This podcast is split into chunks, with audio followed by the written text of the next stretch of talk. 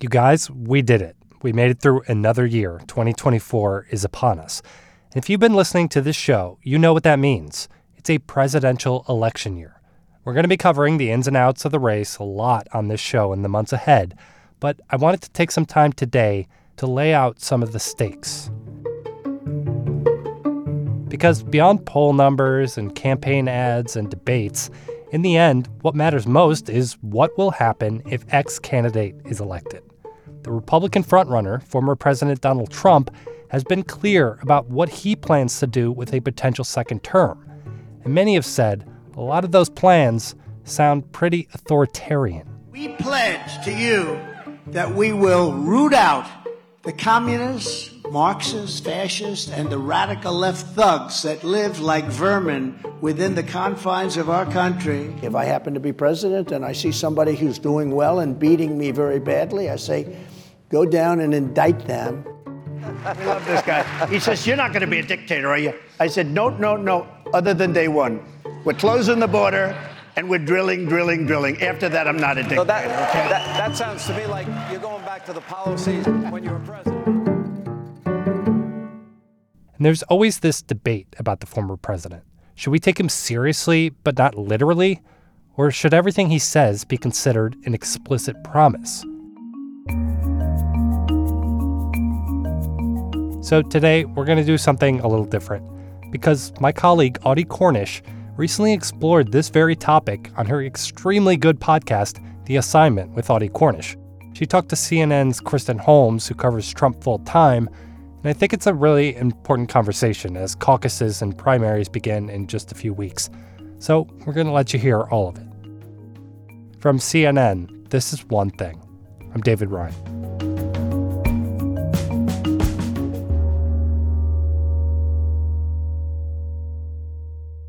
Test, test, test. Here we are. What do you do here? How long have you been here? I started as an intern a decade ago. You're one of those. Yeah. You got to talk. I know. I it was I've been here for a long time. So I was in New York. I was Piers Morgan's intern. I know. We really have I to know. talk. Okay, we're bringing you back. We're bringing you back. All right, here's our introduction. It sounds like this. From CNN Audio, I'm Audie Cornish. This is The Assignment. What would a second term look like under Donald J. Trump? What is he saying on the campaign trail about what he would do, what some of his policies would look like? On day one, I will terminate every open borders policy of the Biden administration, and we will begin the largest domestic deportation operation in American history. Well, he is, of course, out there giving rallies, talking to voters. And we're going to talk to CNN's correspondent, Kristen Holmes, because she just went to a rally in Texas and she's been reporting on Donald Trump's plans. Kristen, welcome to the assignment. Thank you for having me. So there's this thing that all pundits say. I'm going to say it so we can get it out of the way. The press takes Donald Trump literally, but not seriously. His supporters take him seriously, but not literally. Yes. So this first appeared in The Atlantic. Then Peter Thiel said it somewhere at the National Press Club. And now it's like, Gospel. it's gospel. That's the right word. It's gospel. What does it mean to you? It means that when he says things that alarm the press or that we take very seriously, it doesn't matter to his supporters because they believe he just speaks off the cuff, that he's just kind of talking, that they don't take what he says seriously necessarily. Whereas Uh, we're very literal, right. but maybe don't take it as seriously as we should. Or at least I would say in the 2016 period, right? He'd say something and the attitude was a little like, well, that what's happening here? This guy. Right. So it was kind of like, oh my gosh, that's crazy. No one could possibly think that this man would be elected president. That was really the not taking it seriously. Yeah. Or no one would believe this man would not take seriously losing a campaign. Yes, exactly. And Spoiler alert. Yes. so I think that what we do is we take what he says and we think, uh, wow, we need to parse every single word. His supporters think, oh, he's just talking. But he does support me, and they also back him, and that's where it becomes taking and they him also seriously. believe in the heart of what he's saying, right? Yes. Like they will believe the heart of securing the border. Yes. It's important. Please do it. Someone's taking it seriously and someone is speaking frankly about how to take it seriously. And it's not just the border. It's that they believe that he is a fighter and that he is fighting for them. And so, whatever it is that he's saying, the bluster or the really inappropriate remarks, even, I mean, recently he was still attacking Paul Pelosi. And we'll stand up to crazy Nancy Pelosi who ruined San Francisco. How's her husband doing, by the way? Anybody know? Those things to them are just Donald Trump being Donald Trump. Whereas we think, wow, he's attacking somebody who was attacked in their home. That's a huge deal. Obviously, also, at the time, the speaker's husband. That's not something that his supporters are dwelling on. But what I hear in your voice is what I hear in a lot of reporters, which is a little bit of a lessons learned from the last couple of years. How should we approach reporting on him?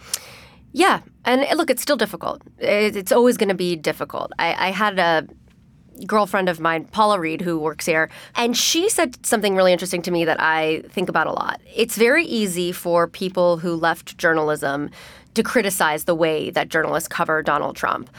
But what Paula said was, shouldn't they be so lucky that they didn't have to figure out how to navigate this field? And I think that's still true today. I do think that one of the really important lessons that we've learned is that this man could be president again. And I think that in 2016, his campaign was not taken seriously. It was so outrageous. He was so outrageous. People thought there's no way that this guy could win. And I don't think that's the case anymore. Yeah, very but much even across still, the- sometimes I hear people say, well, that's not going to happen. As we've seen, it could happen. So I want to talk about one of his favorite issues, which is immigration.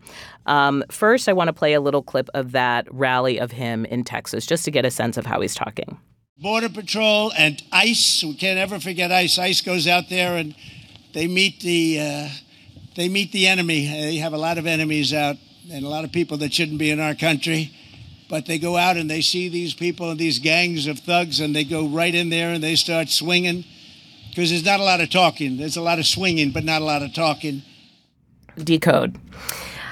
So, actually, what he's trying to do with immigration is more so than what we even saw in 2016. I, I, what he's saying here is just, you know, that they're going out and they're meeting migrants at the border and they're fighting the good fight. And that's one of the ways he talks. And also, he always is going to have a very vocal support for law enforcement. He believes that law enforcement supports him back. So, Border Patrol, ICE, all of that is something that's very important to him. So, hard line right there. Um, and that's his way of supporting them. But I do think that we should talk about what he's not just saying, but what his team is doing when it comes to immigration. Because, yes, we are hearing him say that if he was reelected, they would have the largest deportation ever.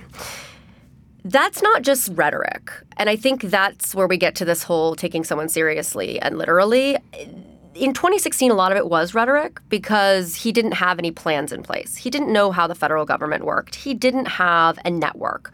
That's very different this time around. So, what we know about Donald Trump's immigration plan moving forward is that if he were to be re- reelected to a second term, he wants to expand all of those hardline immigration policies. So, just reminding people of some of them. One would have been um, the family separation program, which a lot of reporting has been done about how that came to be through his many appointees and the bureaucracy. A policy that was supposed to deter migration, Right. in effect, by making the, the consequence splitting up your family. right.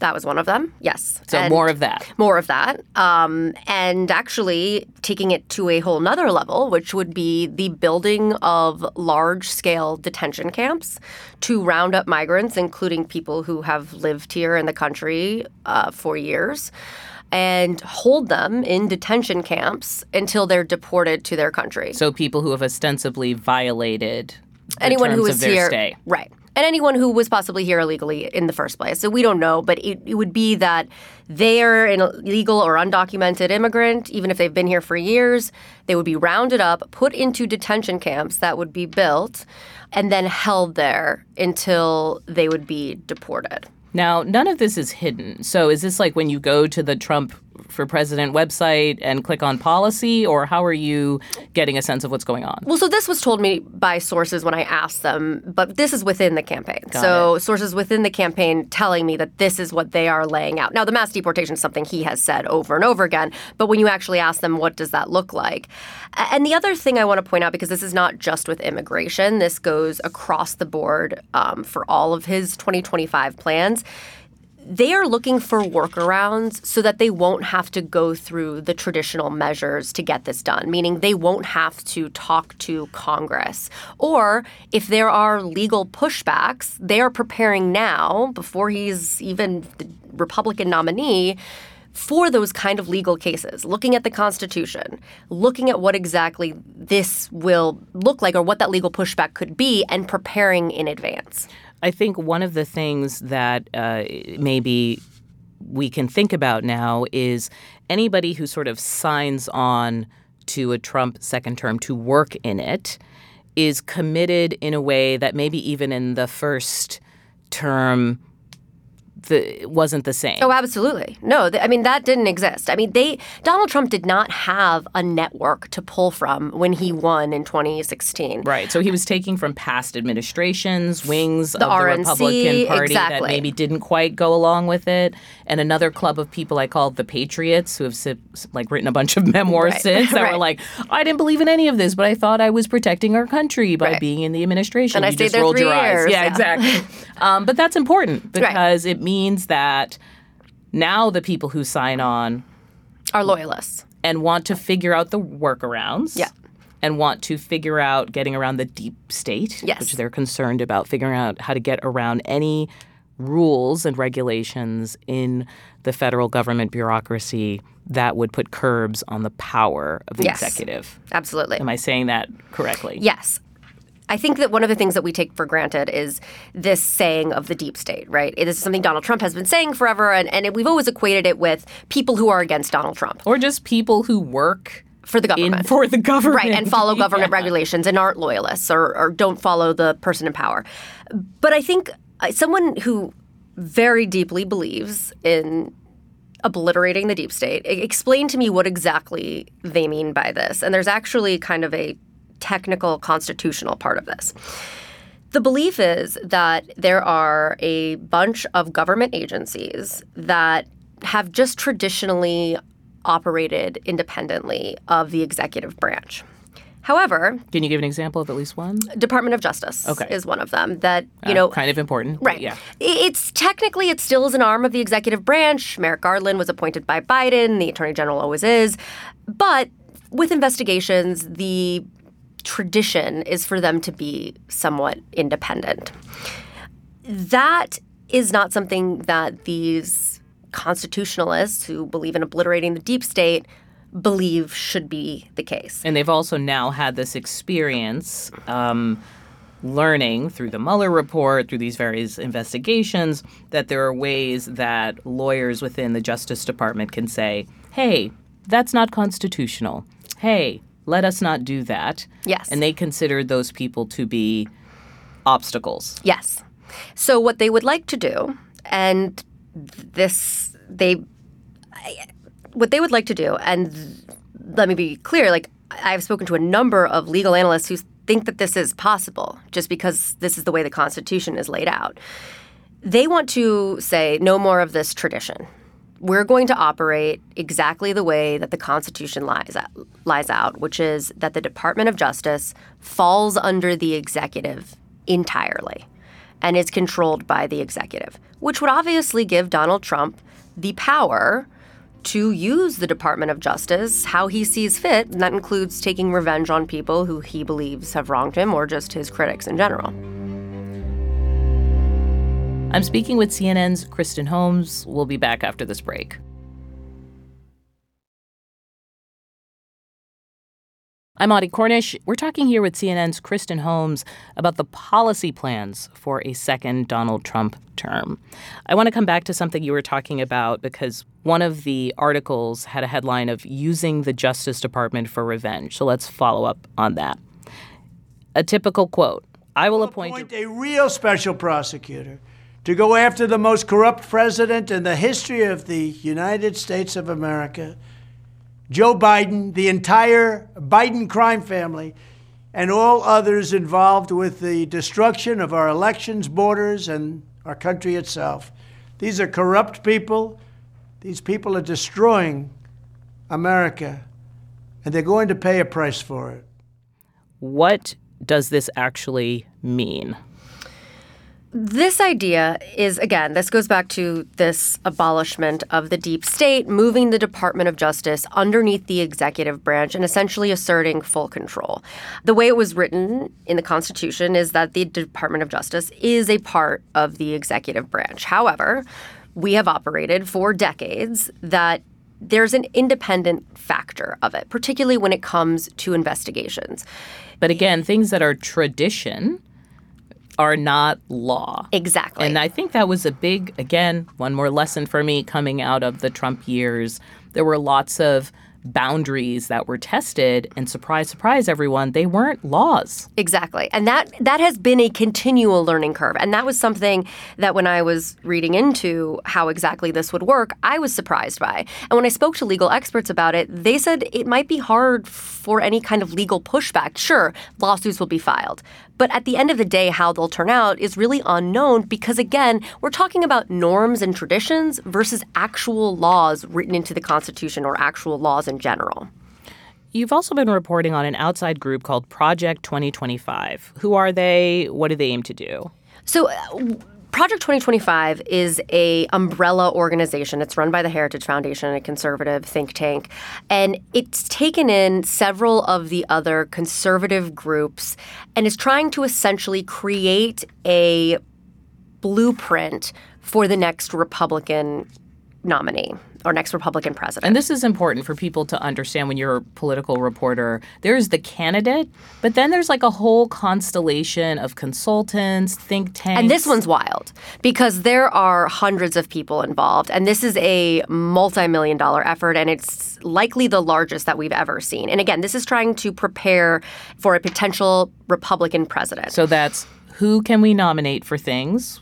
Yes, That's- it's a database of Trump loyalists, uh, loyalists in general. So, so just one thing I want to make clear: they say that they are not candidate specific. However, a lot of the people who are running the organization are former Trump appointees, uh, worked for the administration. A lot of Trump's still very close allies who are lawyers and policymakers who want to put forward his agenda and execute his agenda are also working for this group under various uh, groups. Which means they're taking the lessons they learned Yes. from going up against the government bureaucracy, being told no, being challenged, and they are preparing to um, be more effective the next time around. Yes. And so, one of the things, as we talked about, in, in 2016, Donald Trump did not have a government infrastructure. That, I mean, we saw that his family was working in the White House. I mean, he did not have anyone to pull from. One of the things Project 2025 has done is that they have started what they call a conservative LinkedIn. And they essentially go through profiles of people who apply and put them into this if they believe they fit a certain loyalist category. They are asked questions. Now, I was told there is no like loyalty test at this point, but that they do have a red flag system. So if there is something that they said in one of their answers, that's something that would be flagged to a potential employer to look through that. They go through social media as well. What kinds of things?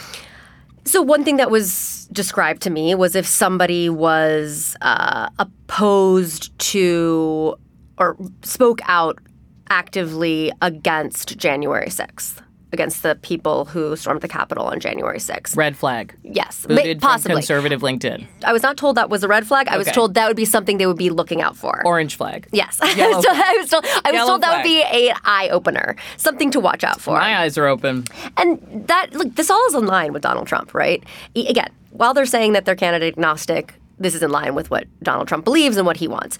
Um, so you have that part of it. Then you also have the policy pillars, and they have taken these Trump loyalists from across the government, from various you know holes in Washington, and they are writing policy and executive orders that could be signed on day one. So one example is a purge of civil servants. Yes. And again, it probably seems like we're harping on this, but anytime there is any kind of policy, it gets executed by people. Right. A person in an office somewhere in DC has to start doing it, and that affects you at home.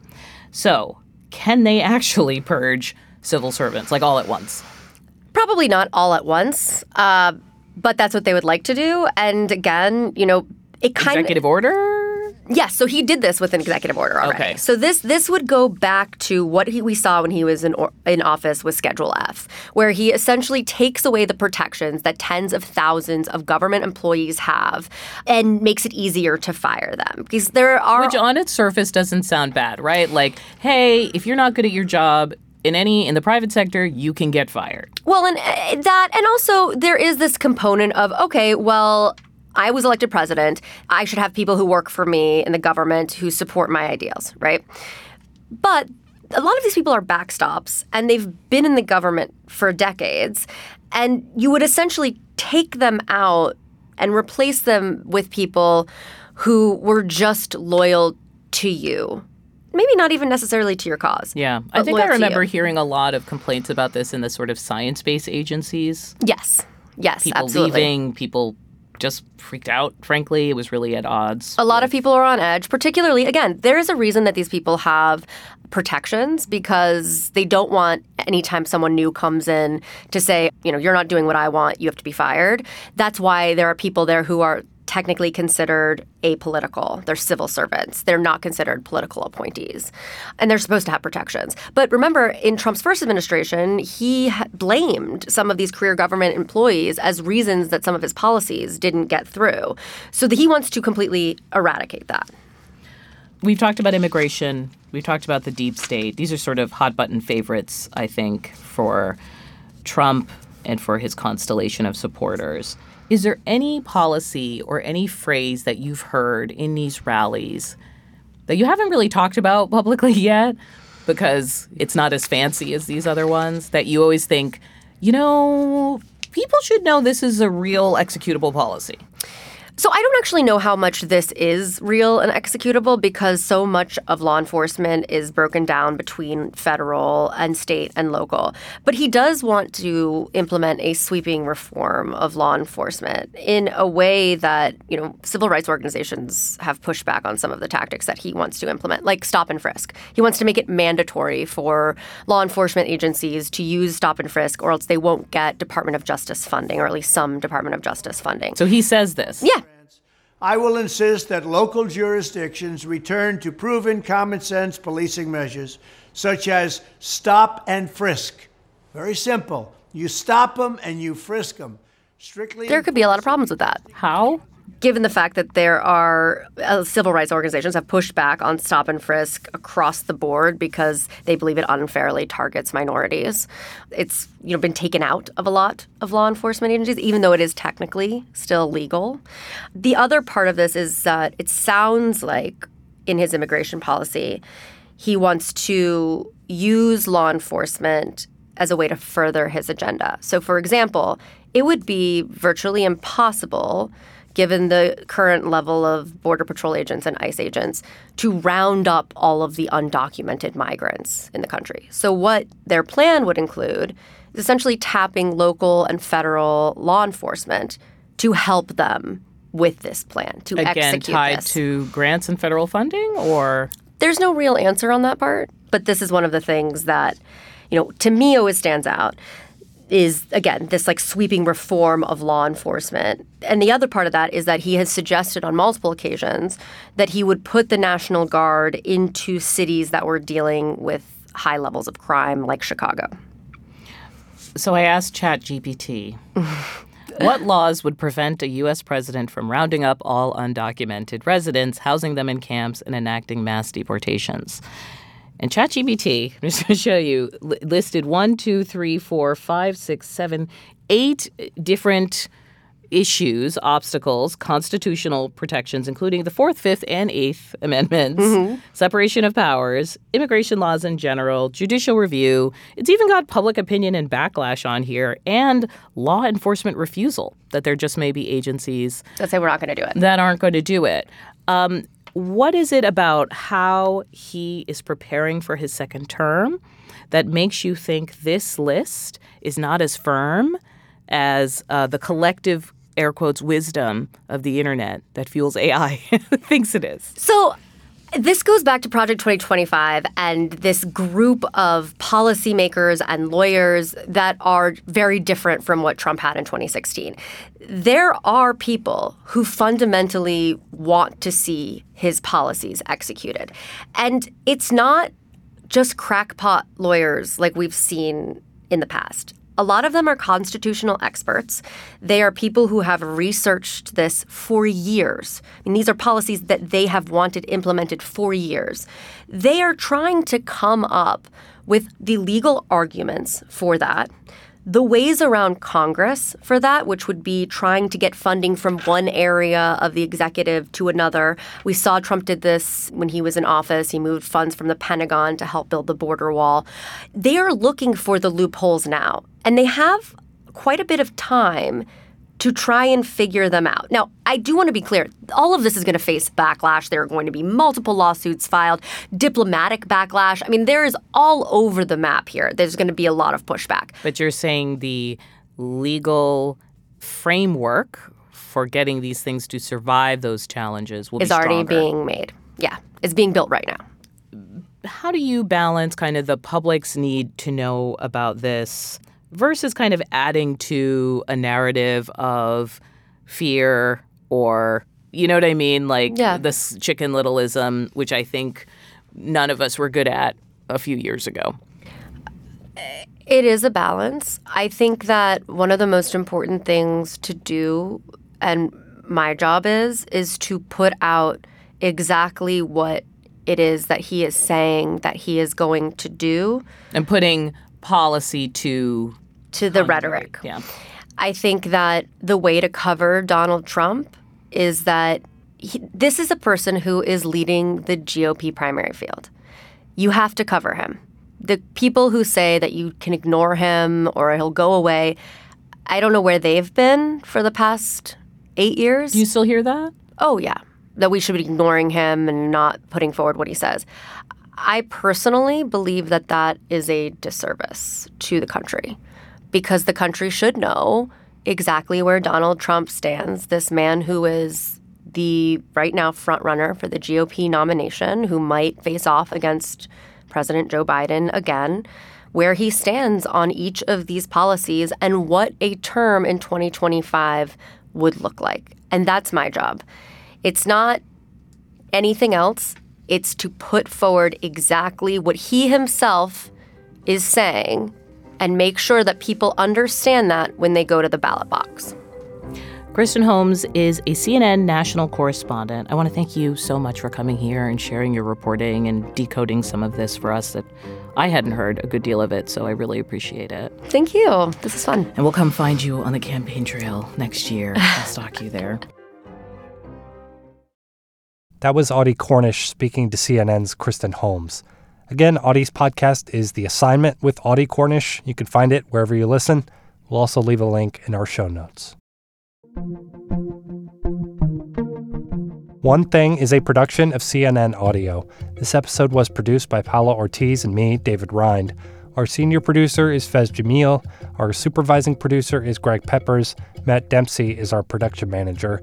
Dan Dzula is our technical director, and Steve Lickteig is the executive producer of CNN Audio. We get support from Haley Thomas, Alex Manasseri, Robert Mathers, John Dianora, Lenny Steinhardt, Jamus Andrest, Nicole Pesaru, and Lisa Namerow. Special thanks to Katie Hinman. We'll be back next week with another episode. Happy New Year, everyone. Talk to you later.